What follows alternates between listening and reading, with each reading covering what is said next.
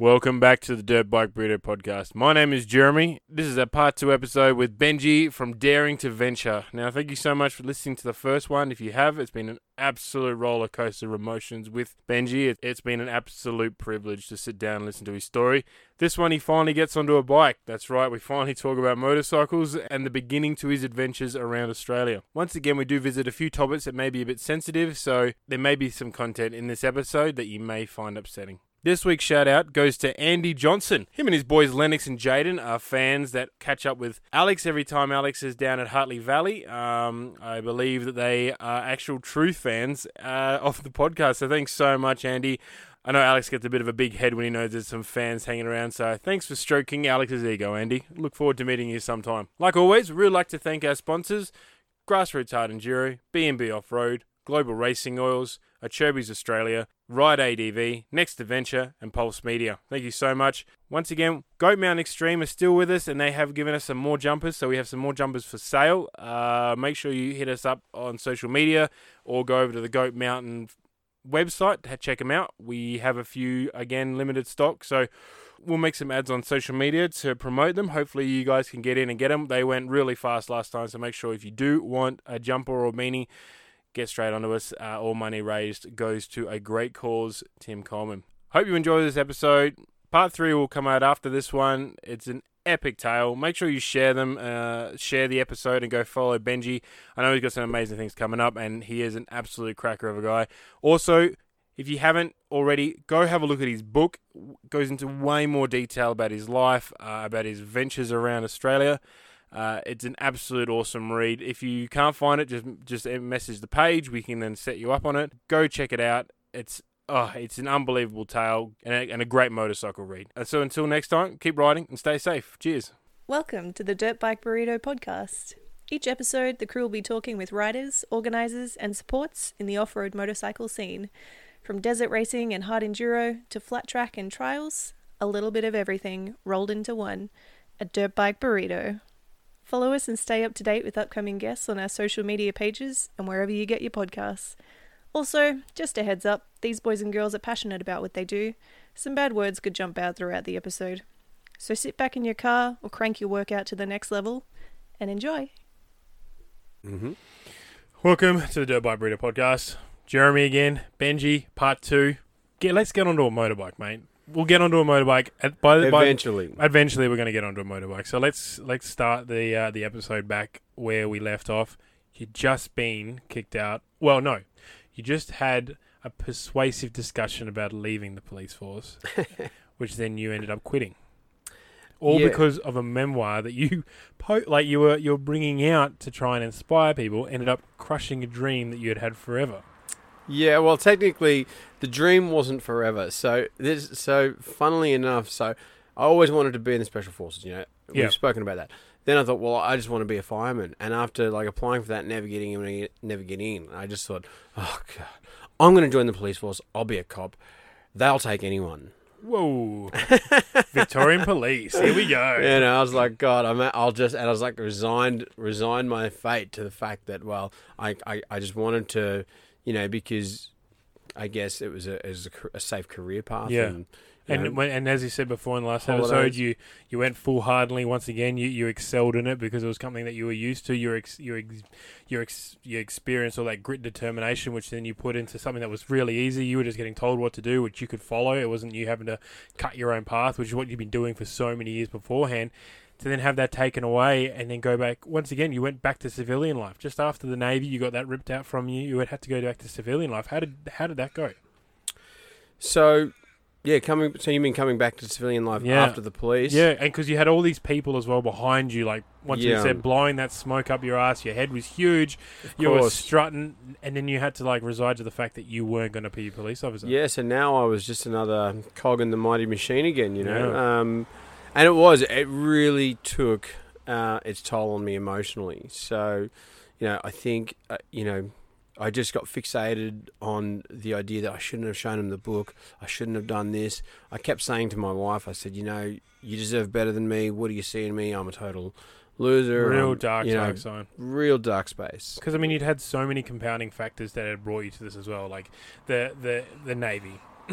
your mum passing away, Yeah, um, the childhood kind of factor, and then yeah, the uh, the uh, the firefighters, and now the police. Like you just had so many things working yeah. It against was you. like, what do I have to do Yeah, to prove my my worth Mm. in to, to to be in this society? To that, that would put you in such a dark place. Yeah, so it was a really, really tough time. So I think there was like three, a good three months there where, yeah, I was just rattling around, going over the same story in my head, and it, it was just, it must have been exhausting for everyone in my life who loved me at the time, and they were all really worried about me. Um, yeah, it was a really tough time. And so, what were you like? You were you saying you had you know these dark thoughts, and, and what what were they saying? Look, so when when my the negative self talk starts in my mind, you know, it's just the, the biggest thing the voice is saying is that you know anyone who ever bullied you and told you you're a piece of shit was totally right. Really? You know, I looked at my dad.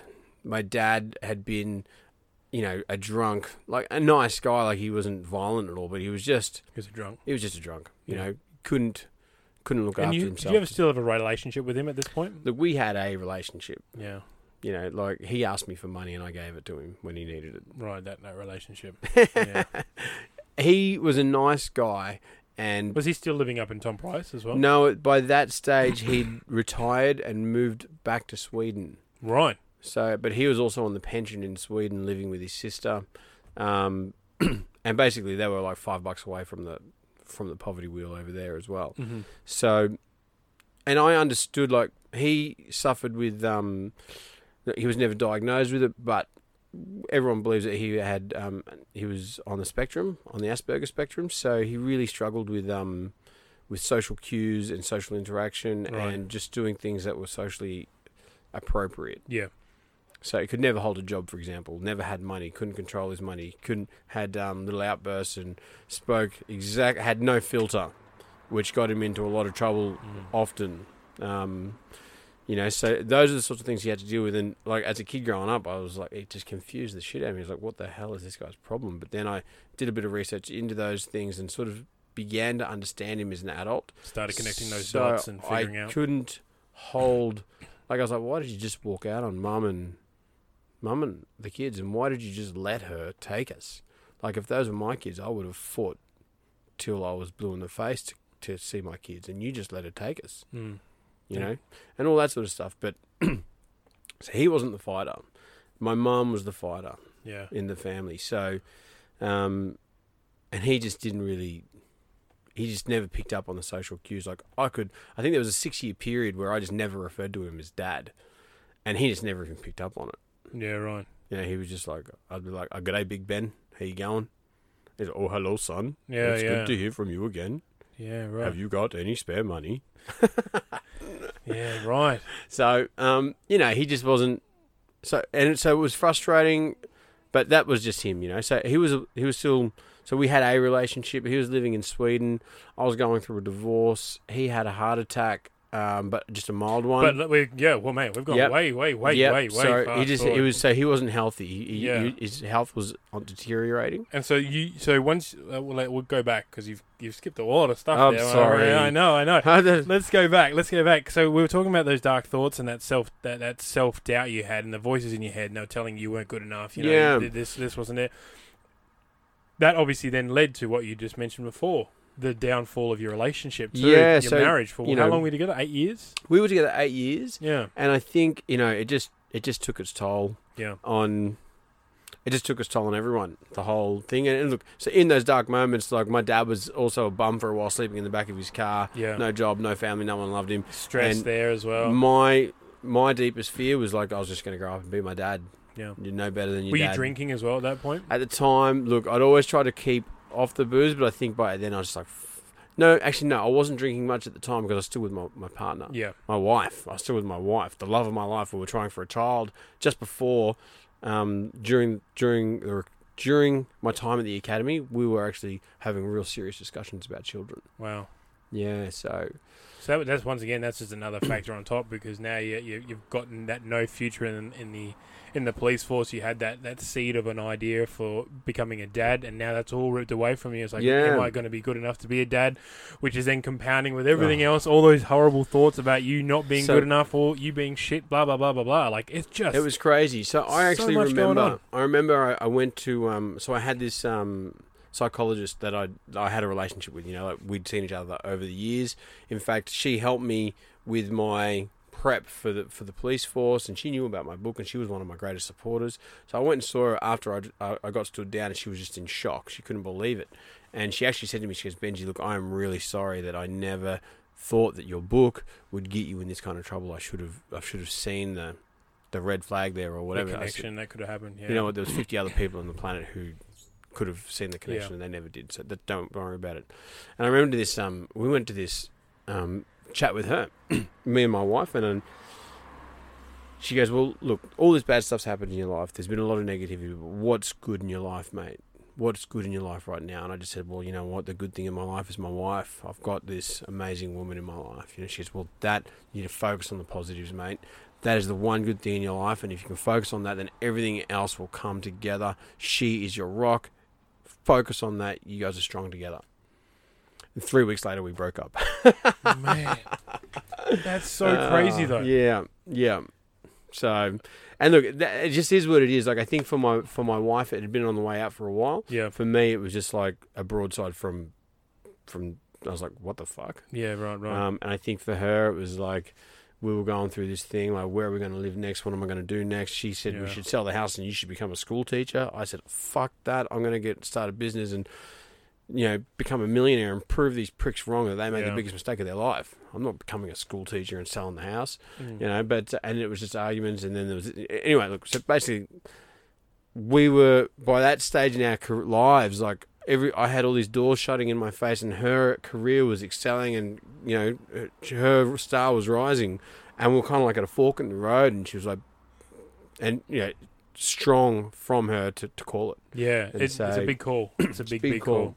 and it was you know timing wasn't the best. let's uh, let's put that out there, but it just is what it is. So I remember when we went through that whole separation process, like we were both grieving uh, a beautiful thing. Yeah, But you know, I remember clearly. She said to me, "Benji, you know what? I think I really hold you back, and when you when you pass this grief, you'll also see that, you know, because there again, we never did like I wanted to go climb mountains, and she wanted to get room service. you Yeah, know, right. So, um, so and look, it was just all of a sudden. So, you've lost your career yep, you, you know all of a sudden your marriage is just it's Over. ended Yep. and no one else in our circle saw it it was just like what the fuck where'd that come from Yeah. so then it was just like what am i doing like Yeah. this is And your um, dad was sick as well at that point too. well he he just had a mild heart attack Yeah, so um he just had a mild heart attack didn't you know i was like you know honestly i at the time it was like are you okay yeah i'm fine look i've just got all the shit going on here i'm Yeah. focused on this you know so um at that time it was just like getting into survival mode like what the, what do you So was it survival mode or like a self-destructive mode as well? it's pretty much self-destructive mode yeah let's Yeah, call you know yeah. let's call a spade a spade i was like fuck this i am getting loose so um and, yeah, I that's, think- and that's what you did. I think the next probably 12 or 18 months, because another friend of mine was going through a divorce as well. So we were each other's sounding boards, you know, pretty wild, pretty reckless, no, no, um, no career ambitions, Yeah. no future, um, no- Prospects. no, future prospects, nothing Yeah. like that. I actually, no woman to keep you in control as well. So yeah, like- no boundaries. So then um, I spent no. So that was probably March. We separated, and the divorce started going through. Um, I started getting pretty loose for that whole time, but I actually was trying to trying hard to win her back. Rah, rah, rah. But um, so then my dad died in November. Just he had a, a severe heart attack, mm. Just once again, just and it was just lay like. it on top. Just Yeah. put it on top. But so what was actually really crazy at that time is so like I think a week or two before I got that news, I had this other job and it didn't work out, and I and so I fucking like it was just I was unemployed at the time as well. Yeah. So I was like, I am unemployed. My dad just died. I got no life going for. I got nothing look No. to look forward to, nothing to get up for. No. You know, this is shit. So what I actually did is I went and got a. I went to the bank, so I got fired from. Well, no, I quit this job actually. Fuck them, I quit. Right? We'll, we'll, we'll put that in there. Yeah, you quit. Yeah, you quit. no, so um. You, anyway, you lost your job, but well, you quit your job. You went and got a bank loan. yeah, still giving the false pretense that you had a job. yeah. So I got this bank loan for like on my last two pay slips. I said, "How much money can I lend?" You know, and they said, "We can give you twenty grand." I said, "Give me twenty grand. I want to go buy a car. I've got this great job." You know, man. And I was just like, mother, I'm never paying this money back. I'm not even going to see New Year's. I'm just going to ride this paycheck into oblivion Mhm. and just Full self-destruct mode. full self destruct mode. Yeah, that is So a then- dark place to be, brother. it was. It was really, really, really probably the darkest time in my life. Yeah. Um, so then my dad just, you know, he was suddenly, he was gone. Yeah. So, and so, and but before you know, yeah, your horrific moment when your dad left. Why did you buy a van? so I actually went. I so I flew over to Sweden for the for the funeral. Yeah. right? And you know, I had to write the eulogy for my dad, and I was like, "What do I say?" He is the he was a guy that was kind enough to. He was a kind fella, but never did anything inspiring in his life. You know, um, and that really hit home. So I kind of went. I sort of just sort of had a moment with him by, by his coffin. I said, you know, because I did love him. Like he was, he was a kind, gentle person. Yeah. There wasn't a bad bone in his body, but he just couldn't get his shit together. Yep. That's all. That's all it was. And I just said to him, mate, I'm, I swear I'm never going to live a life like you. The last thing I want to be is, you know, and and is your embodiment. Like Mm. I'm going to live a rich and inspiring life and teach my kids to do the same. Yeah. You know. So then when I got home, I went and saw. Um, I got home, and look, don't get me wrong. I got home and just kept getting loose Yeah. obviously. But um, so I went and saw like the people, like the, the main people in my life, the people who'd sort of helped me through my divorce and helped me with my brother. And these are like my almost like my surrogate family. You know, they are my family now. I would call, call them my family. So I went and saw Victor, and I said, Victor, you know, I want to buy a van. I want to buy a van and just get the hell out of this place. You know, I've got some money.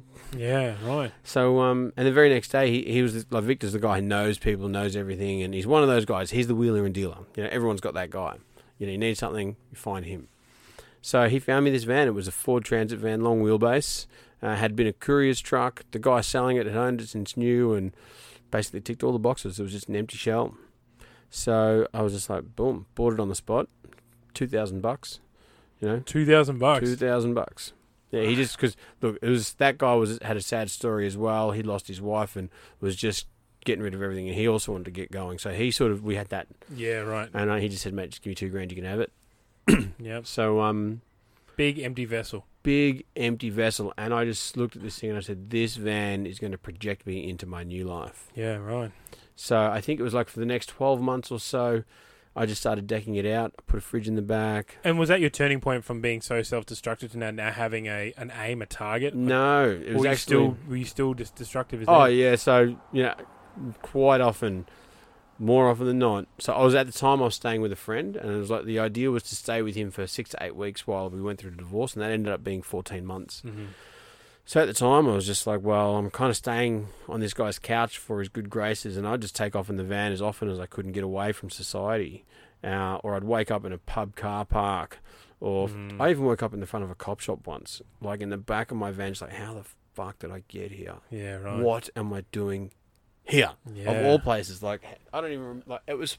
So it was pretty bad. Yeah, I mean, I. I read in your book as well, and I've heard in a couple of your interviews as well previously that you know some of the moments you've had, you've woken up in a, a church on a like on Yeah. a Sunday afternoon, covered in your Yep. own uh, your own excrement, mate. Yep. What's going on? Yeah, so it just kept on spiraling, you know. So it was That really self-destructive tendencies had just Yeah. finally. It's kind of like they'd finally come out. You, you'd suppressed all this kind of like this rage and this Yeah. this, this self harm from. You know, being a kid to being a teenager Yep. to being in your twenties, and now it's like just all come out and exactly. So I wave. think so. For example, you know, there are other members in my family who did turn to drugs and alcohol and did Yeah. really go into that abusive from an early age, and I use sport and fitness as a as an outlet. But also, you had goals too. You wanted to be in the I navy. wanted to be this, You, and you always yeah, and so that that would have kept you on the straight and narrow because I can't go. There's to the- always a hyper yeah. focus on something. and that's and that's. I guess if you had had turned to drugs, you maybe your hyper focus would have been on. On the Yeah, drugs, but exactly. you you had clean focuses though, so you had to be clean to get into the navy. You had to be clean to get into SAS. You couldn't be on that, and that's probably what saved you from from going down that. Yeah, route. yeah, it is 100. percent Yeah, correct. So, but now it's just like, well, there ain't no goals in front of yeah, me. and that's it. That's why I am sending it. hmm And um, so yeah, it was yeah probably twelve or fourteen months where it was just really just and look. So also at the same time, I was still running a business yeah, and I was doing just enough work just to get paid, just to get loose, just to put a fridge in my van. van. Because you know the money I'd made from the, the, the home the the the loan I got from the bank yeah, that was all gone and ah, it was just like real life could finally come back, kick you in the ass, and it's it like, was yeah. just um, it was spiraling. I mean, uh, yeah, you're saying it's spiraling, which is which is true. What what you had is spiraling, but to still, you know, some people when they spiral, they forget about work. They forget about everything. You still down like somewhere in that subconscious of yours, that hazy, hazy subconscious of yours still yeah. could see. I have to pay bills. I have to. I have to go to work. I have to do that. The, I think for me, like again, because I've been a, a goal orientated guy and the hyper focus thing. Without a goal, I just create the goal I created was to build the van and get the fuck out of there. But I mean, that's still great You to know? have. Like Mm. the the goal didn't turn to go. Oh, I'm gonna get fucking wasted. That's all. I, like, w- but you, you know, you we were saying that you were self destructive. Like, you know, you, you had no no kind of like aspiration to pay that loan back. You didn't even want to make it to New Year's, and now you're like, oh well, I got to New Year's. I better pay the van off. You know what I'm Yeah, saying? Like, so, that's, um, that's quite good. That, so I so I've got this van and, and, you know look I like it was so funny. So when the van started coming together, like everything sort of started coming into my like I needed like because I'm a roofer, right? The whole thing is insulated with the best insulation money can buy. I got this blue marine, like the whole thing probably cost me a couple of hundred bucks to build because it was all just leftover building materials. Yeah. and this was donated from him, and mate helped me build that, and this was made. I made the roof rack with Victor, and we welded that together. Then someone else helped me put the elect- auto electrical in. and me and another mate we vinyl wrapped a, a map of the world on the ceiling. Of Yeah, I've seen that. Yeah, the big compass and know, stuff. Like, just awesome. You it decked it was- out really good. Yes, it's got this big t- uh, wooden shelf on along the the driver's side, and I've got LED lights in that, and then the knot holes filled with light, and it just illuminates the van. It's a total pimped out. It's a love wagon. Let's call it what it is. It's a hi- it's a high spec love wagon. It's Oh, a yeah, high yeah. spec love wagon. It's a high spec know, love on the outside, it looks like a, a dirty, rotten tradie truck, which is what it is. So it can, you know, blend in. blend in. And on Full the inside, sleeper. On the inside, it is uh, it is an undercover covert vehicle. So It's and mate, they're actually. so again, this is a whole nother podcast, but like I've woken up in the back of that thing and just like, where the hell am I? Someone's got a shopping trolley banging into the side of my van. So there, there's been those moments as well. Um, And I mean, look, as I said, you, you you struggled through those dark times, and you still had the goal to build this van and to travel, and that's what you did. Like, yeah. So and look, the, the the divorce was supposed to take X amount of time. It just started taking too long. The van was built, ready to rock and roll, and I was like, oh, I just want to go, but I can't. I'm waiting for the divorce. So I was like, you know, I'm going to go buy the. I'm going to go buy a little postie bike, and I'm just Yeah. to strap it to the back of this van, so then I can just go and um, do some. To go do the groceries when I'm in camp and stuff. And my mate was like, "Mate, you don't even know how to ride a motorbike." So "Well, I'll go get my vi- li- bike license." And then one day, actually, actually, so one day I just I got my bike license, and then one day I just rolled into my mate's house riding this little postie, and he's like, "What are you gonna do with that?" And I said, "I don't know, but it's kind of cool. It's got these saddlebags and a Yeah. bzzz, no yeah, clutch." yeah, yeah. And he goes, "Mate, you were gonna kill yourself on that thing. You were genuinely gonna die." So none, no, none of none of your other mates were riders or in any like you had Look, no had- exposure to motorcycles. Not really. I mean, look, truth be told, when I was, I think, 13, I was living in that the zoo. My mum bought like an ag bike, a farm bike, Right. and I kind of learnt the basics of riding that thing for about a couple of weeks, and then it got stolen and it was just gone. yeah, right. So, and then when I was a kid, like, yeah, I did have friends that went riding motorbikes, but I just didn't have the money to buy them. I Yeah, just didn't have the money to be yeah. part of that sort of. So I never went away with them. That was not my. That was not my agenda. You know what I mean? So, so no, I had like I knew, um, you know, yeah, I didn't the basics. the basics. The basic basics. So you thought, oh well, I've got a van. I'm going to travel. I might as well buy a postie bike because they look dope. Yeah, and, be- um, and all it's like a scooter. I just wanted a scooter to scoot around on. Maybe go to the beach and ha- strap a surfboard to it or something. yeah, yeah, chicks would dig me on a scooter. Like, yeah, Yeah. this is going to work out really well. And but then it would turn out to be a lemon. It was a total lemon, yeah. Because I mean, I knew nothing about bikes, and even like I, I mean, like I bought it at a lemon price, like a couple hundred bucks. So what did Yeah. I expect? So Yeah. you know, um, so then I was at the gym. I was like, oh god, I wanted to go. I wanted to get this postie. I wanted to get a motorbike, and a guy at the gym just said, mate, check out uh, bike sales. Have a look on that. You'll find something pretty cheap and reasonable. And I said, I didn't even know what it was. He goes, well, like car sales, but for bikes. So from where my gym was, I looked on the first page, and I think like six bikes down, there was like this white bike with like knobby tires, and I thought that kind of looks cool. And it was kind of like on the way home, and I could just go check swing by on the way home. So I rang this guy, and he goes, "Yeah, look, I'm selling it for a friend. He's moved to Thailand, and now I've got his bike in my shed. Here we go." Rah, rah, rah. So I said, "I'll stop in and say, have a look." So I went there and had a look at this bike. It's a 2008 WR 250R, had 5,000 Ks or 4,900 Ks on the clock. and I was like, cool. Yeah. Not knowing anything about bikes, not knowing what that meant at all. Now, It's this guy's like, this is a Yamaha, and you're like, mm, don't they make pianos? And like, you have no idea about anything, what to look at. Is pretty like- much, yeah, had You- no you had- clue. Did you like? You wouldn't know how to like. Oh man, it's so crazy to think that like, you wouldn't know like where the air filter would be. You wouldn't know how to change spark plugs. Nope. You wouldn't know how to. You wouldn't even know like how to tension Mate, change. That's that so thing- amazing. That thing could have been twisted off its Yeah. head. Yeah, that's exactly it. You- It probably could have come with no chain, and you'd be like, "Oh man, this is amazing! Oh, this is fucking awesome!" Like, uh, yeah, no, what? didn't know a thing. So, but then the guy, you know, he was chatting. I was chatting. I've actually still got this guy's number, right? So when I was traveling around, I'd send him photos. But that's the best fucking thing ever. What the fuck? right. So because I just I just saved it in, as my in my phone as motorbike Joe. yeah, right. Anyway, so so then he goes, "Oh look, my mate also had this bag of kit. So he's got this big Yamaha racing bag. Pulls it out, two jerseys, pair of pants, uh, Tech Seven boots, helmet, gloves, all the fun stuff, right?" And he Right. goes, "Oh, cool, try it all on." So I put all this gear on. I'm like, mm, it fits me like a glove, like What? perfectly, perfectly like a glove. Even like the body armor. I said, "Cool, this is cool." Like, I feel good now. I feel good. He goes, Yeah. well, why don't you take it for a spin, mate? I was like, yep, yep. Sure. And no shit, I actually looked and I went like this, and I- like, where's the kickstart on this thing? Oh no! And he's like, oh, mate, it's just ignition. And I was like, oh, sweet. And off I went. So here I was in uh, inner city Melbourne in Coburg. It was like so pretty pretty built up area. And I'm just like, right, one up and ten down or two, far, two one, one down, something, something like that. So I'm just clunking through these gears and I'm riding around these roundabouts and I'm just like, you know, from a postie bike to a 250 Yeah. in full motocross gear.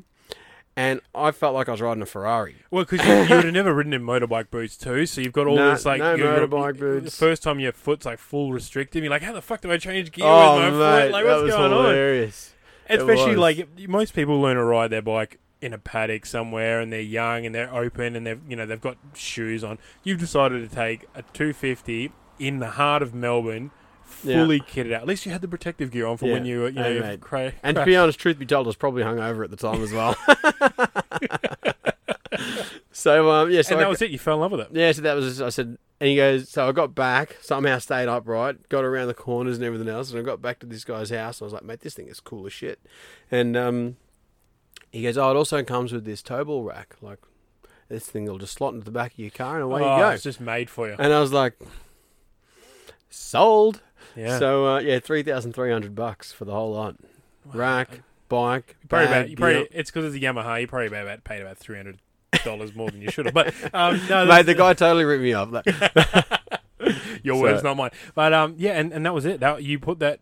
Did you when you rode it for the first time? Did you get that? Oh, maybe I should do the lap on this instead of the van. mate, no, I actually um, no, 'cause the van, like I was in love with that van. Yeah, right. Like I'll never sell that thing. That thing has got more memories than More know, memories and stains, and you If should. I ever go for president, I'll probably have to burn that thing, get rid of all kinds of evidence.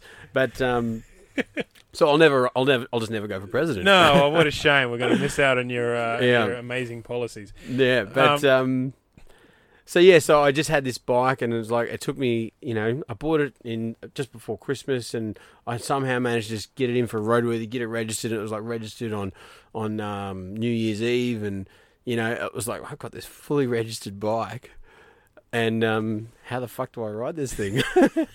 All the gear, no idea. Perfect, mate. And like, I think even when I bought it, I came home and I laid all the gear out, and I put all the gear. on. I think there's a photo on my socials somewhere, like the day I got my bike, and I'm I'm wearing all this gear, and I just look like the helmet looks like a golf ball on my head, and I've got the, the armor on the outside of my jersey, and, and I'm just like. Hmm. And like all the gear, no idea, just What like a- looking What a sheepish That's shit. awesome. No, that's Totally awesome. sheepish, yeah. And what age are you at this time as well? Man, I must have, well, this is only a couple of years ago, so, you know, 27. I mean, nah, so I must have been 33 or 34. Yeah, right. 2018, yeah. Yeah, right. So it's such a, uh, you know, in the scheme of things, such a, a late starter onto a bike, which is uh, which is Mm. excellent. But it kind of worked out really well that you were able to find a bike, your riding gear, and a, like a and a bike carrier all in the same Mate, deal. it was the beginner's package. Yeah. It was the, the, the bike rider's adventure kit, the beginner's kit, you know? And um, well, and, and I guess that that led to you finally getting on the road, finally starting the the huge Yeah. adventure that you wanted to that you started. You know, back when you're a teenager, you can now really do it. And I guess as well, you probably look at it going, well, I started it when I was 18, 19, 20, and I was doing it in this crappy old Falcon. Now I'm doing it in a crappy old van with a crappy old Yamaha. Like, Mate, and I tell you how far I've gone. look how far we've come. Yeah, look, you know, Yeah, yeah. But which what which an inspiration. Well, it's exciting, but like you're you're you're reading your book, which is I, I just implore anyone to go read the book. You your first you you managed to find a couple of people to to help you along your way, which was great.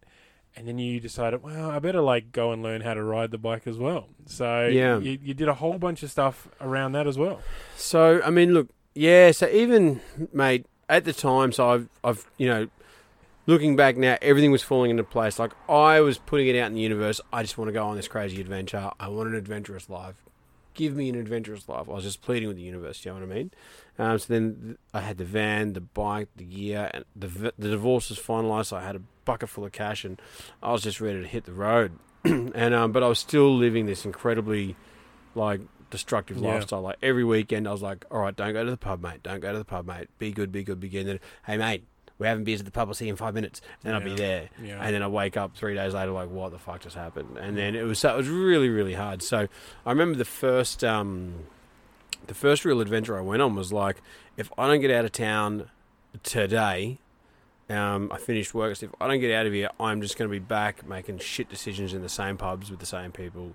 Love those people. Don't get me wrong, but um, you know, it was just I just knew what was going to happen if I stayed in town. you so knew the you knew the path of what that was going to go with. I just um, strapped some fuel to the back of my bike, my newly registered bike. Still didn't know how to ride it, and um, left the, the riding boots at home. Put a set of hiking boots on instead because I thought I was going to go down on Wilson's prom.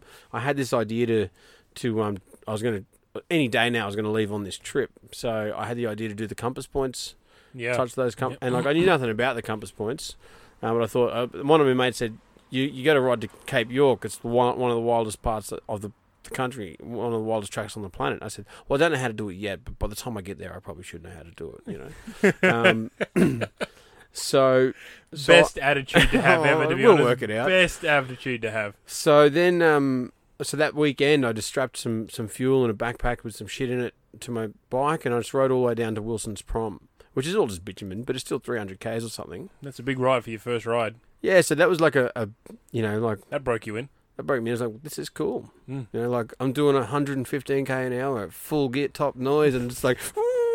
the wind is in my hair. This is wild. Ah, yeah, I've got the cape. Fuck you all. Yeah.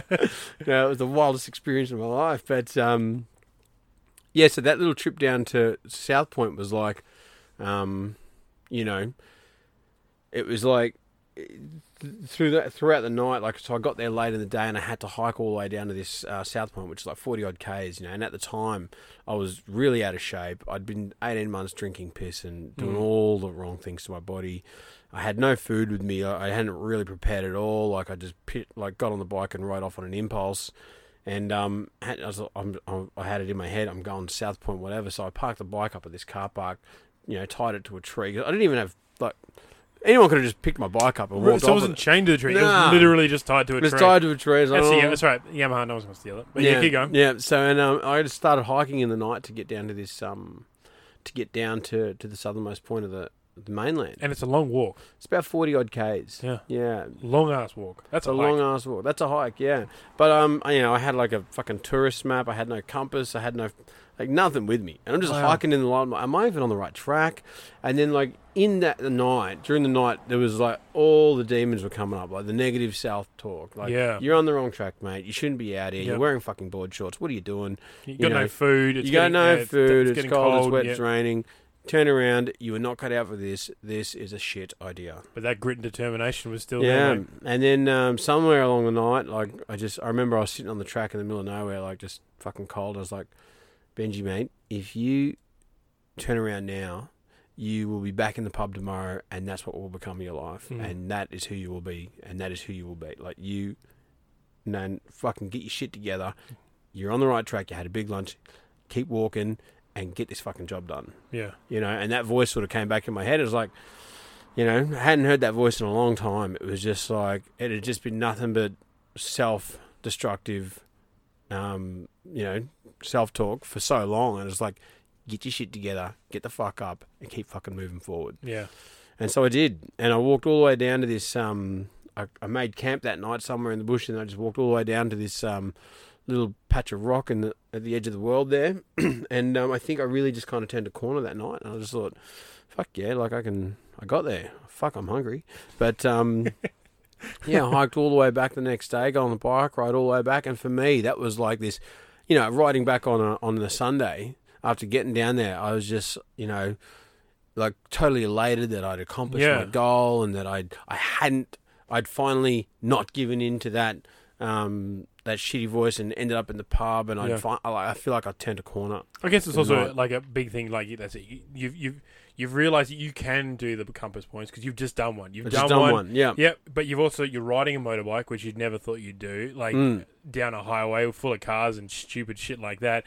You're like just doing all these things that those negative voices probably said, "No, you're not good enough to do, mate. Yeah. You're shit. Don't even try that." And you're just like, "Fuck you!" Just air punching and Yeah, kicking, yeah, like just yeah. having this massive moment. It would have been it would have been huge. Yeah, especially coming from, you know, like all the loss and everything. And it was just like, fuck, all right, we're doing this. And then a couple of weeks later, I was, the van was packed. All my shit was in, um, was sold or in storage. And I just had like whatever was in my van. Like I took all my birth certificates with me. Everything, every possession I owned in the, in the world was in that van with the bike on the back. And I thought, I don't know if I'll ever come back to Melbourne. Fuck, I don't even know if I'll survive this lap. I, who knows? Because I was still, you know, pretty, pretty loose. Yeah. Um, and yeah, I was on the road It, it's funny because it's almost like the like you you you did this, and it's kind of like the first thing that's actually gone right in Mm. your life, you know. And so you're asking the universe, "Give me a sign, give me this adventure," and it's the first time in your life where things have just gone like tick tick tick tick tick, like Yeah. it's all working. Everything else is, as you said before, you just had doors shut in your face, left, right, center. Yeah. All of a sudden, the universe is like, "Yeah, here's a motorbike, but here's all the riding gear. Here's the van, but here's all the building equipment to do it." Like, Yeah. like it's just bam, bam, bam. It, it's kind of a sign that you were like, "Fuck, all right, this is gonna happen." So what was cra- yeah? So and I was also um, starting to go get a little bit like weird. Like this is this is crazy. Like shit's just happening now. Like yeah, there's no more doors getting slammed. Like um, I started this trip around the, the basically I started a lap of the map. So from Melbourne I left and I went in a clockwise direction from Melbourne down the Great Ocean Road over to um, South Australia yep, and just kept and like I kept sort of parking up and I'd take my bike on rides through these little towns and I even went um you know through some coastal areas and things like that but um you went to Robe as well. I went to Robe which is a, which is a big moment for you as well. that was a big moment because I thought um, a mate of mine said to me you've got to ride your bike on a beach Yeah, something you got to do you know and Robe is the place to do it now Robe in South Australia. Robe in South Australia. It's a small coastal town. You know, there's a lot of sand dune country, a lot of um, like there's a little dip conservation park, and it's a lot of sandy tracks, and you can ride out or drive out onto the beaches there. So it's kind of like the first little spot on my adventure that kind of said, "Well, mate, you've got to go ride this bike on the sand." Was it because you knew what was coming up when you went up north of WA, and you're like, I better get some sand training in now? No, no, No? ignorance is bliss sometimes. So, Yeah, no, but. I just remember like I pulled up in Robe and I was like, you know, le- I've, I've left Melbourne, I've left everything, and I was kind of like shitting myself in, in complete new territory. Yeah. you know, like I was, I was on a fucking island, and um, so, and my mate had said to me, "You've got to ride on the beach. You'll love it. You've got, you'll love it." So I was sitting in my car, and I remember these voices going around in my head, going, "Oh, you know, you've got no experience. If you hurt yourself, your adventure's going to be over, and you've just started." Yep. And, all right. and I, you know, then I was like, "Mate." This is what you signed up for. Mhm. This is what you fucking signed up for. Get the gear on and get the fucking bike off. Because I mean, through your book, you had a lot of those moments where that self doubt really and that, that destructive talk really played on your mind, but you were Yeah. still able to have that once again that grit and determination. Just go, fuck you, voices. I've got this. That's right. So I think, and yeah, so every time, mate, every time there would be the the the two the two sides of the same coin coming up, you know, in conflict with one another, and the more I sort of ignored the the negative stuff, the the louder the the the can do attitude started to come back. Do you. I think? Do you reckon it's also because you, you were in, in some form like a bit the ignorance is bliss because you didn't really know what was coming ahead? Um, at the time, look, even so, I guess ignorance is bliss. But I did, like, I knew what I was doing was, was crazy. I knew Yeah. there was sand, and I knew the consequences. Especially. Robe, where like the story that, Mm, that yeah. comes through Robe, like it was it's dicey what you were doing. It's dicey, yeah. So I saw, I rode out into this. So I, I put the gear on. I mean, at the time, so in robe, I think I even talk about it in my book. I'd ridden in my mo- my riding boots like three times. Yep. Like, I, I did not feel comfortable changing gears in those things. You know, I'd I'd changed my air filter twice because it's never even had dust on it. Mm. You know, and my riding experience was that, That was. Roundabouts and uh, and uh, highways. roundabouts and like 50 cent like eh, eh, eh, eh, eh, 50 centing around the roundabouts and stuff like that. So so i ended up riding out onto through robe and through these sandy tracks and my mate just told me you gotta go fast in the sand. That's the only way you can stay on top of it. I was like fuck that. This is shit. Mm. you know i was just like fighting the sand the whole way and the bike kept running up the banks and then i'd drop it and i'd dig my leg out and i'd pull it back up and i finally got out onto this beach and I rode down these fort these rutted tracks, and the the sand was just so fucking deep.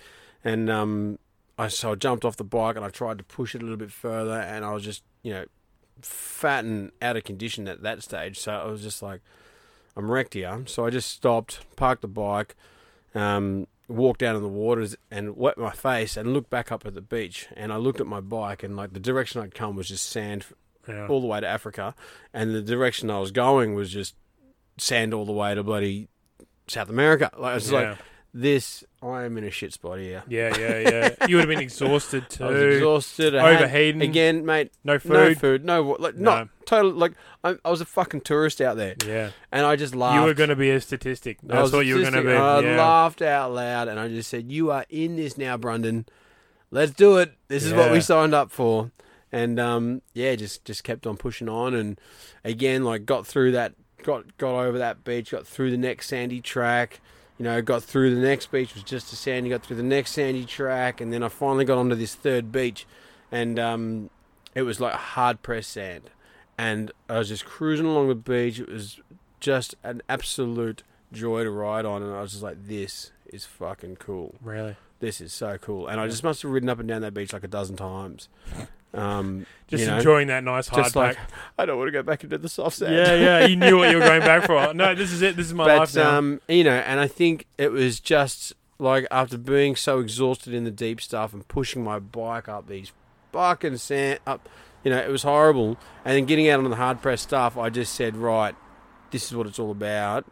And whatever happens from this point forward, you're not going to turn back yeah. because this is what happens when you push further forward. Which is which is amazing that you're able to get through. Yeah, like two beaches, the soundtracks, and dunes to then be able to get that reward. Yeah, Most people would have gone, "Oh, I've got three beaches. It's not going to be worth it because I know it's going to be the same." But you were able to go, "No, no. I just want to see what's next. keep going. I just want to see what's next." And that is determination. That is that's resilience to go. No, no. The next one could be better. Oh no, it's fucking not. All right. Well, the next one could be better. Oh, there's fucking sand dunes, and Yeah. then you get on it, and there's like this reward. Once again, it's that universe just going, "Fuck yeah, you're doing the right thing, bro. So it was, yeah, and you know, again, So then I, I, I get I ring I get back to reception. I ring my mate and I tell him what I've done. I said, "Mate, you're a maniac. You shouldn't be out there." I was like, "I know. I nearly died. I nearly died." And um And did and was that like that last beach? Was that it? Was that that that love for motorcycling? I think after that, like I thought, "Fuck yeah, this is cool. Like this is the this is awesome." Yeah. Like right on a hard pressed beach like that was just insane. And um, and then I just had it in my mind, you know, like again that hyper focus. I had it in my mind. I'm going to touch the compass points. The compass points are sandy. They're all sand. So I got to learn how to ride in sand, Yeah. or I'm going to be roadkill out there. Well, because I mean, before you said the bike was only just to go get like groceries and run around and Mm. things like that. So then, did you now start seeing the motorcycle as a formative adventure instead of just as Yeah, a, that as- was it. Instead of an, a need, uh, like a, a means to get what you needed. Now you could see this is its own adventure. I've got the van as an adventure, but now the bike is an adventure. So the, the, the idea to get the groceries was always just to get the groceries, and that was before the compass points idea was hatched. Mm. So Yeah. once the compass points, you know, got a hold in my brain, and that was it. That Yeah. was Bike life. bike life, baby. Yeah. So you know, and then I, I sort of had a few more tr- uh, rides like that, all by myself into another place. I kept going across the um, the southern end of the country, and I got over to Western Australia. I had a very similar ri- experience like that in a place called the Fitzgerald River National Park, where I again, you know, couldn't ride drive down this road. It was so corrugated. Had to, so I just pulled the van up on the side of like this dirty, this dirty, sandy road and just rode down this track. I had, you know, and this is again sketchy, like reckless- washed out road. You decided to ride down. Reckless as shit. No beacon, no reception. No one knew I was there. Uh, Look, and prior to that, I'd ridden on in Esperance. I'd ridden on the beaches in Esperance. Yeah. I'd ridden on uh, the beaches of Streaky Bay in South Australia. Streaky Bay's beautiful too. Yeah. I've ridden. Uh, I rode a couple of tracks on the Nullarbor, so I'd done a little bit more, you know. But these are tiny little rides in comparison. So I got on this uh, track in the Fitzgerald River National Park, mate. Sandy, just deep, tight. The the scrub was one saddlebag on, Yeah. only one saddlebag. Not so the bike isn't balanced. No. I'm kicking my feet out either side, and I just like, I think it must have been about seventy odd k's. I rode, you know, with fuel strapped. So even like then, I was already strapping fuel to the back of my bike because I kind of looked on the map and I thought, well, it must be X amount. I don't know what even. I'll just carry extra fuel. So Yeah. because I, that's right. When I bought the bike, I modified the tail to so my postie bike Yeah. saddlebags that would fit on would um would strap to the back of my bike so Yeah. I could take gear with me on these little adventures. So that's how I was able to carry everything. Um, but yeah, I got to the coastline of the Fitzgerald River and I came out on these massive cliffs and it was just like it was like something out of a Jurassic Park movie. I expected to see pterodactyls flying through the sky, you know. Um, In your book, you described it as a battle too. Like you were battling the whole way there. Battling was- the whole way. Oh, yeah. you were knew you were out of your depth the whole ride. Yep, totally out of my depth, but just again stubborn as shit. Something Determination. You were like, I got to get there. I I, got to get there. see what's at the end of the world here. Yeah. So There's, it's got to be better. It's got to be better ahead of it. It's got to be better. Mate, it's got to be better. again, I tell you. So again, I rode down. I got to these cliffs, huge granite boulders, and then at the bottom of these cliffs there was this little white sandy beach, and I rode down this track, and it was like I was riding into an abyss. If I went back there now, it was probably a steep driveway, but at the time, for me, it was an abyss into hell's Yep. gates itself. yeah. So I rode down, parked my bike, and then I walked out onto this beach, and it was just like a paradise. Yeah. You know, you would have imagined like the indigenous Australians would have had a like a village there. Yeah. There was a river in the back, and the fish were just swimming past, and they were coming up and looking at me, and they were looking at me, going, "Hey, mate, we haven't seen you around here for a long time." Yeah, You know, and they were like, I could have scooped them up and eaten them. Just once again, that reward at the end of pushing through. is yeah, and just- these cliffs were just lining the beach. I just stripped off naked, ran up and down this beach, and man, I remember the thunder of the the swell coming in and hitting the cliff walls was just like a like, it was just like thunder Mm. echoing around me. And at that moment, I was just like this huge feeling of elation, Yeah. you know. And I just ran in and dived into the thundering surf, and I came up and I was just roaring into the surf, and I was like, "You can't beat me! Yeah. You can't fucking beat me!" Next minute, Rogue Wave just Yeah. knocks you the shit out. you were wrong. yeah. oh, oh my legs. yeah, right back now, motherfucker. no, that didn't happen. No, but no, it were- didn't, yeah. but it was just like you know, I was just roaring, like I was just my, the adrenaline was just, and like it was just screaming, like there was just all this frustration and all this pent up anger, and I was just like purging my soul of all the shit, yeah. and I was like, you know, I actually don't say this in my book, but I was just screaming, "Fuck you!" Yeah, yeah. fuck you, you know, just um, yeah, and like there was tears coming down my face, and I was just like, like just, just it was just so fucking raw, you Mate, know? because it, it'd be like one of those moments, like uh, for us, when we ride, we know our limits, so we know what we can do and what we Mm. can't do. You've never ridden before, and now you're tackling some of the hardest, most remote terrain in the world. Your entire life, you've had a plan. P- train, work hard, get to that plan.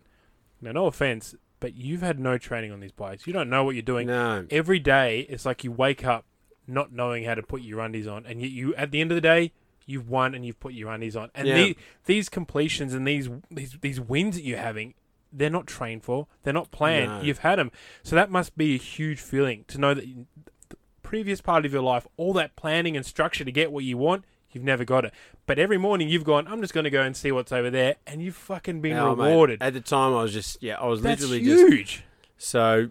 It was like I was just sending it over everything. yeah you had no idea and yet you were getting rewarded at Mm. every every time And I was actually learning every time. So every time I went out, I'd learn. Okay, well, these are my fuel burns. I know what I, I know what I, what distances I'm getting at, Yep. at what revs and in what gears. Yeah. I know. You're learning on you the fly. For example, I knew uh, when I did the the the uh, Wilson's prom thing. It was a 40k hike. I'd had nothing to eat, but I had four cans of tuna. I knew I could go 40k's on four cans, so I knew if I carried a couple of extra cans, I could. You know, this little kit was my 100k walkout kit. You know, Yeah, I could walk 100k's on this little ki- this Yeah. little kit of food. But once again, you're learning on the fly Mm. compared to the you know the previous time of your life. You're you're reading books to study. You're you're Yeah. trying your very hardest to be the best before you go and attempt these things. Where now you're just learning on the fly and be like, Yeah, fuck yeah, Fuck I it. can do We're anything. At it. Let's Yeah. get at it. Yeah. Fuck yeah, and that's awesome. That's amazing. Yeah, so and look, and it was it really was it really was a baptism of fire. Yeah. You know, and that's exactly what it was. Yep. Every day Um, you were touching the flame, hoping it'd be something different. Man, I and tell you what, fucking, it One was. thing I, I did learn was how to fall off really well.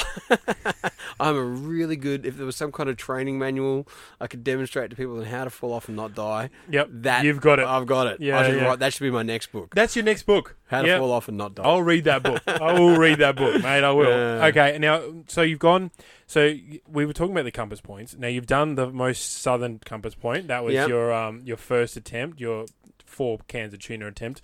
You've got, you're in WA, so obviously Yep. we're going to do the western, which so is then I what? just ended up shooting up to the west coast, and there's yeah the westernmost point is this place called Steep Point. It's Mhm. around Shark Bay. Uh, steep Point because it's a very steep rocky peninsula that sort of juts out right on the edge of the the continental shelf there. So really good fishing, really popular for guys to go fishing off those cliffs, but also really remote, real remote.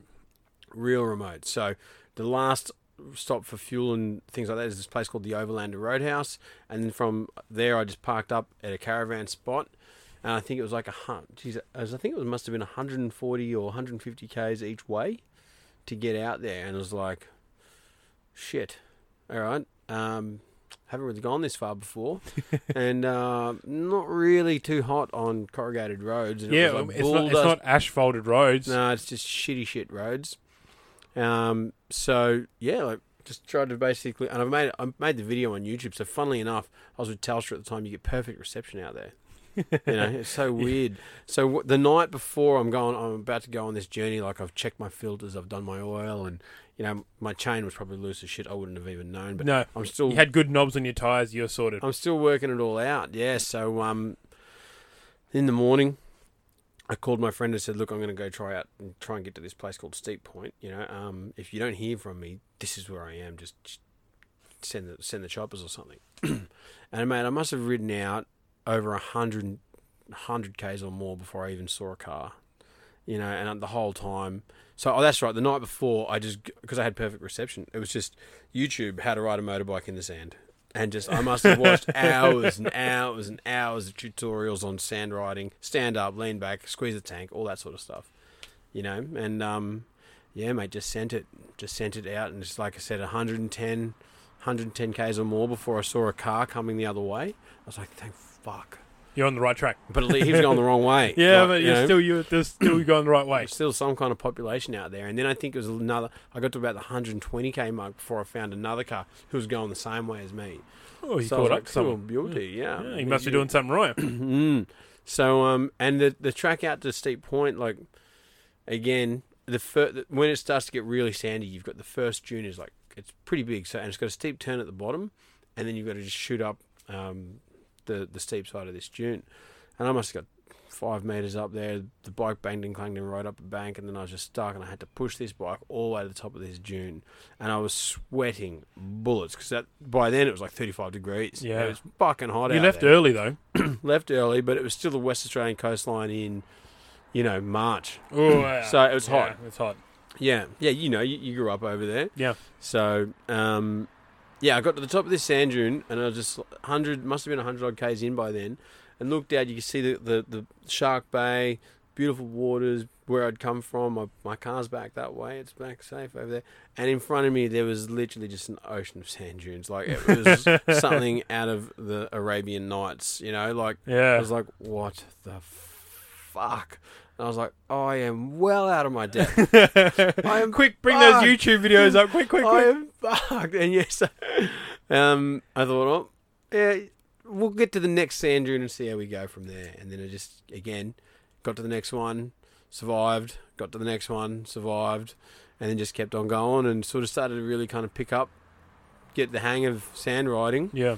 and uh, started squirting. I mean, look, I was still horrible around the corners and stuff like that, but mate, at some points I was getting up to eighty or ninety k an hour Nice. across the sand. Yeah, just yeah.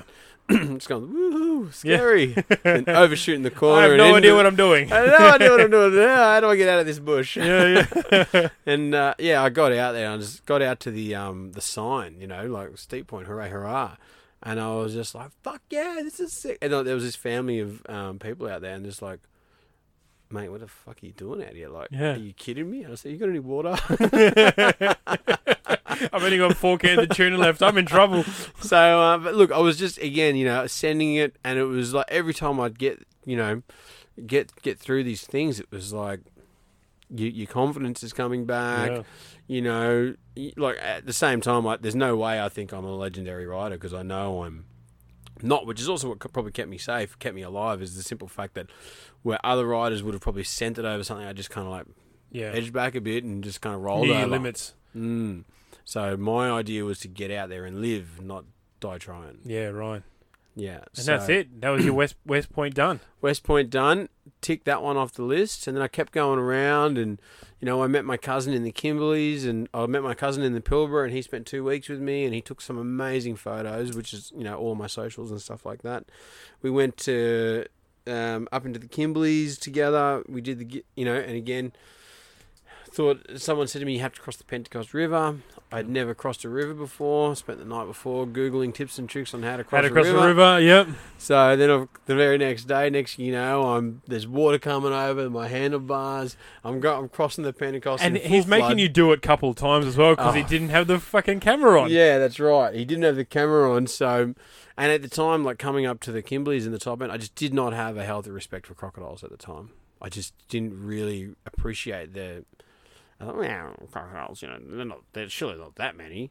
But Really? um, so when we arrived to the the Gib River Road, so we came up through the top through El Questro and then just shot the thirty k's down to So you did that in the van, didn't you? The Gib River. No, so we, we instead of doing the Gib River Road, we went through the inland way, which is all bitumen, and we came at out at the top of the Gib River Road. Right. And then from that point, which is the northern end of the Gib River, you only have to drive 30 odd k's down to get to the Pentecost River crossing. Right. Okay. so that's yeah. what we did. We spent a couple of days uh, exploring around um, the gorges there, etc. So yeah, like we got there and there was this. We actually saw a croc and it submerged and, and swam away. I was like, motherfucker, there's a croc in the water.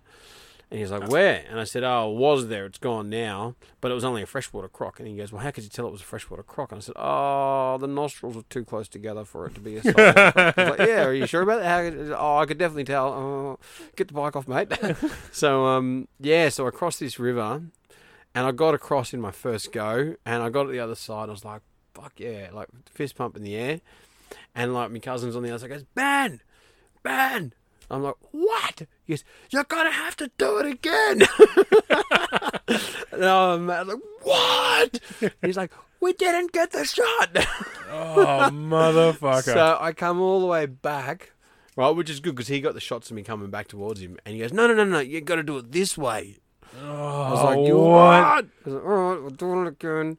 Anyway, uh, we won't spend too much time on that. But We ended up doing like four or five, I think, well, six times in total, but one, two, three, four, five, Yeah. six, you know. Yeah. So dropped it on the second time, you know. Didn't didn't flood it though. You got it inside. it no, somehow. no. Like, and that bike is like a submarine, mate. I've had it in some deep water, and it's a high, tall bike anyway. But I, I remember crossing that river just thinking, Yamaha, what a legendary bike! What a like this is like just won't die. Just won't die. will not die, No. will not die. No. I just could not believe. I mean, especially because you know I didn't know anything about bike maintenance at the time, but Yeah. it's still going. yeah. So um, You're like, what air filter? No. eh, what? There's, there's an air filter this it bike? fuel filter? What the fuck's that? Yeah, and I mean, and but then that, like in your book, there. uh, Well, I'll tell people go back to your book. Otherwise, we'll spend forever just talking about that. Mm. In your book, you also then talk about Kakadu, which I like. I really want to talk about, but we are running out of like time. I know. Real I know. quick, we haven't even got to your fastest ever desert crossing. How so, what are we sitting at now? An hour or uh, something? uh, 58 minutes. I know, I know. So there's one quick thing I want to talk about because you've also done the Cape, which is a huge story in its own, and like multiple river crossings. People go read the book because we're not going to give everything away. You need to go Read buy the the book. Buy the Read book. the book. The thing that really inspired me, though, we- we've got a little bit of time on this one, was Kakadu. Your experience at Kakadu. You worked at a resort at Kakadu Yeah. as maintenance. You set up your own little village bar down the bottom. Yeah, yeah. You had this huge experience, but in my eyes, as as a reader, it seemed like Kakadu was that moment that you really became okay with yourself. You kind of like moved on and, and Yeah. grew as a person. There Yeah. are, I I can't tell the listeners enough to read the book because there is moments in there where you're crossing floodplains, you're chasing buffalo on a bike Yeah. that just seems surreal. Yeah, so uh, yeah, again, won't spend too much time on this because it was um it it, it was just an absolute magical experience. But in Kakadu, because I was I had a base and I had some routine and structure back in my life where I, this is what this is how I'm working and this is what I'm doing and this is where I'll be for the next four months. So I could really focus on the bike. And every time I wasn't working, I'd be out on these wild floodplains chasing buffalo and all that sort of stuff. But what I learned during that time is I was by myself a lot and I learned how to do my bike maintenance, and I became meticulous on that. Yeah. because I had a few expensive lessons on bike maintenance. You know, You were surrounded by pilots as well who would have had like pilots, the mechanics in the workshops, and that, some guys had had uh, motorbike experience. You know, could Google things and do all that sort of you stuff. You could really learn because you because the, the motorcycle became a tool to explore. yeah, and by that stage, I had a beacon on my chest. You know, Yeah. I knew that people were. Um, you know, I would tell people where I was going and Yeah. what I was doing, and it wasn't like this reckless abandonment. Like I'm just going to go see what this. Is. Like I'd plan things and do things, and that's where the structure started to come into these it, these adventures. And after four months in Kakadu, like, and I'm talking like, that is where the wildest stuff happened. Oh mate, You know. The- the- I, I, it's like a like I've got the book here, and it's like a chunk of the book. It has to be a, Mm. a good quarter of the book, and that's why I don't want to talk about it because people need to read it yeah, and understand it. Yeah, so that really was. But after I spent time in Kakadu, after four months in Kakadu doing some pretty crazy shit, I just I just knew that I could get to Cape York. Like Yeah. there wasn't a there wasn't the, the uh, question of oh you know it's a little bit too far you shouldn't be doing that you're not Yeah. ready. I was like no no, if I can cross crocodile infested rivers and come out the other side and tell the tale and get chased by buffalo and Ride bull dust, ride long, long distances by yourself with no one's around, yeah and be self self reliant. Definitely can do Cape York. Oh, I can do Cape York. It almost felt like when No the problem. stuff you were doing in Kakadu was more remote than the stuff you did at Cape York. It absolutely was because Cape York was almost like a tourist road. You know, you're you're running into people every other day. Whereas in Kakadu, I got invited to, to ride my motorbike on the floodplains of the tr- of the, tr- the traditional owners' Yeah. private land. So there wasn't even roads out there. There was just like sandy tracks on the dust where some a couple of indigenous lads had been hunting game.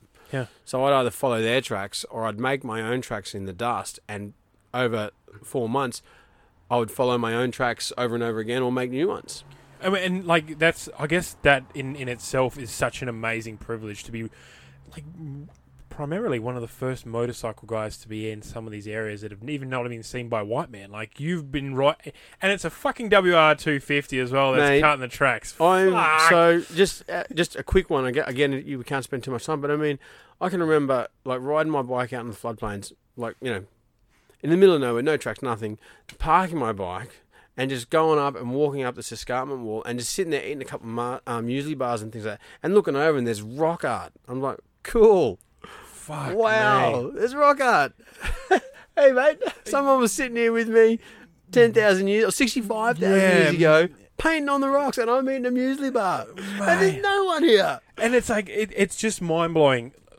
Read the book. It's mind blowing to see Read the because book, yeah. there's so many more of those kind of moments where yeah you are you're sitting there and you've kind of just realized what's going on. You're watching the sunset go down and, and like the, the wildlife is everywhere, or you've you've you've stalked some wild buffalo and like sitting on a on a, on a, on a wetland just watching Mm. wild buffalo road, and then at the same time you've ridden through a whole kind of herd of wild buffalo too, just Yeah, like yep, yep. riding through. Like these are things that is amazing from just like a traveler's perspective.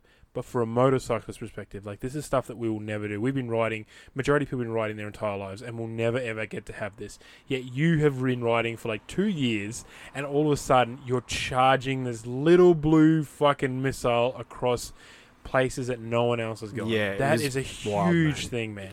It was what that was where the magic happened. It That- really was. And that, and in your book, that's where you describe that that's that moment where it, that, Yeah. that euphoria, that that whole change of you has happened. And to be honest, it would happen to anybody because it's such an amazing Yeah. privilege to have the it. motorbike really was that vessel or the the tool I used to rebuild myself. Yeah, which is which is great to see because you know we all think of motorcycles as a as a and you've said it before in podcasts and in, in your book that when you get on a motorcycle, you only can see what's in front of it. You can't see anything that's going on. No, like your mind is your mind is clear. clear.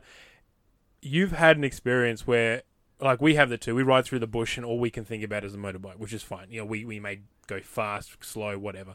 You're riding this motorbike in Kakadu, wildlife everywhere. It's just a Abundance, huge, yeah. a huge like emotional, spiritual kind of thing to be taking in. That which which I think is the essence of how amazing that motorcycle can give you. You're not going to get. You could have had that in the van. I don't know. Like you may have had it. I don't know. Like Not the same. But for do it on a motorcycle. I mean, that's that's why we love motorcycles, when right? you on, in Kakadu, you would, you know, someone said to me, for example, someone said to me when I was in Kakadu because they all everyone thought I was actually crazy. They, Yeah. you can't go. You know, I had a hunting knife duct taped to the back of my riding boot, and they're like, Mm. "You're a madman."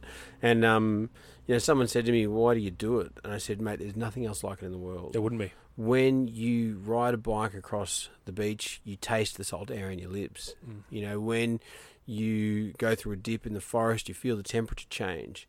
Um, you feel the earth change Yeah. in the handlebars as it, as the as the bike rides across the open ground. And you know, one of the things in Kakadu was you would smell the buffalo. Mm. You would know, and buffalo dangerous, big, angry motherfuckers, right? You would smell the buffalo in the area, and it would hit your nostrils, and then the the hair would stand up on the back of your neck, and your eyes would narrow in, and you'd just be like, like hyper focused, like you're Yeah. about to get charged, or you're about to boot off into the bush looking for an exit, because, and that is just like you just can't, you don't get that in a car. No, you don't get that you're in, on the like, edge. Yeah, like yeah, to, think that these huge beasts are going to charge you at any point. You Mm. don't get that at Finke. You don't get that doing a hard enduro. This is a whole new Yeah. bitch. So when you smell them, you Yeah. know, and that was the thing in Kakadu, like you knew like your pulse was racing. Man, like just just the thought of that. But as I said, we're going to leave that there for part two.